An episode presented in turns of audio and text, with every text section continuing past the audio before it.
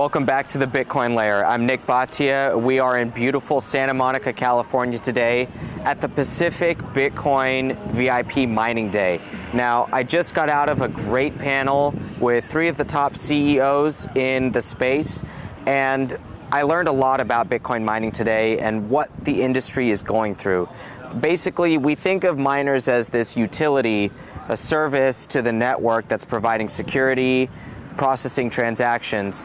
But behind that, there's so much that goes onto the capital expenditure in investing in these miners. There's a bunch of risks that these guys have to deal with, and let me go through a few of the notes that I have from the event. Okay, one of the first and most important things that these CEOs wanted to get across is that having Bitmain as the number one supplier for this industry is a huge risk, and it's something that we can't take lightly. Basically, we have one company that's based in China that has that is providing most of the ASICs that go into these US based publicly traded companies' facilities, and they're completely reliant on one company for their uh, production. And so this gives an enormous corporate risk to any US based company. One of the CEOs told a story about how once they had raised their public equity offering,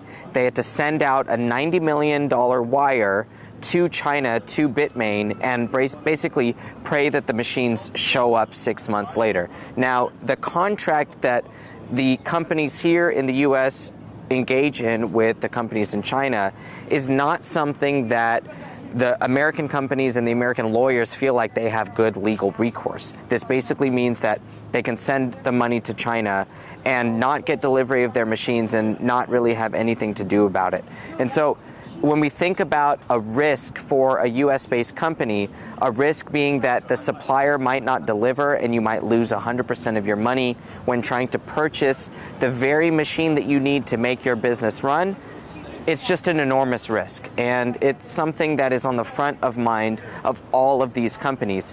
The second and third largest supplier of Bitcoin ASICs also in China. So it's not like when you go down the line, you have uh, a lot of diversification in geography and in political risk. Now, one of the things that the companies talked about with regard to the risks of Chinese based manufacturing of ASICs is that hopefully one day we can get US based manufacturing of Bitcoin miners. Now, there is some optimism, but it was really quickly dialed back. Where is the optimism? There are some companies now that are putting together Bitcoin miners here in the United States. But behind the curtain, really all that's happening is it's a final assembly. This is not a true manufacturing from the ground up of Bitcoin miners, and in fact, the chips that they are using are coming from Asia. And so, Bitcoin mining manufacturing going on in the United States, it's not genuine manufacturing. And when we talk about foundries actually being based in the United States, and foundries meaning the types of companies that are manufacturing the semiconductors, the chips, the ASICs. From ASICs stands for application specific chips, right? And application specific circuits.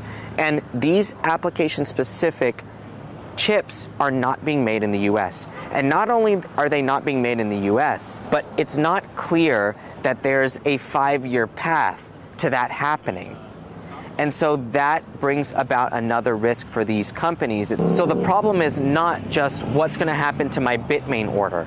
It's what's going to happen between the US and China over the next five years with tariffs, with import restrictions, what's going to happen on the Chinese side with export restrictions. So these are all major, major risks for the Bitcoin miners that really are uh, front of mind.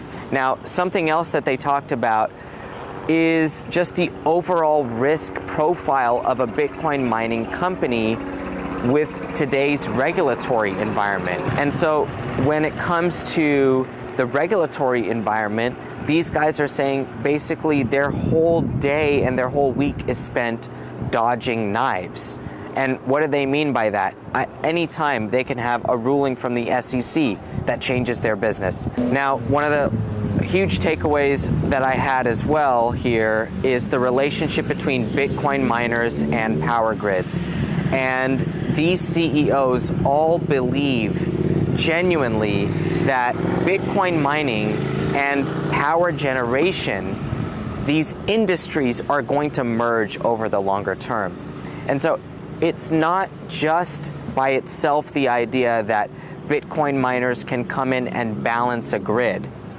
And this is the idea that, remember, if you have a Bitcoin mining facility and you're tapped into an electricity grid, you can choose when to have your machines on and when to have them off. So if there is daytime solar electricity generation going on that has really there you know is excess the bitcoin miner can buy that excess power and machine and turn on the machine when there is a shortage and the price goes up, the miner can turn off the machine. And in that way, Bitcoin miners can ha- help balance the grid. Now, that is happening in Texas. It's something that we're already seeing underway. But these mining CEOs are seeing actually a shift over the longer term toward a unified company that's actually involved with generating power, deciding where that power is going out across the grid, and Bitcoin mining and actually having all of these under one umbrella as opposed to just a Bitcoin miner contributing to a municipality, for example, and a local power department. So these are some of the things that the miners are thinking about. What can Bitcoin mining do for the entire energy landscape and power and electricity landscape over the longer term in the United States? Thanks for joining us today at the Bitcoin Layer. I'm Nik Bhatia here in Santa Monica, California at the Pacific Bitcoin mining event.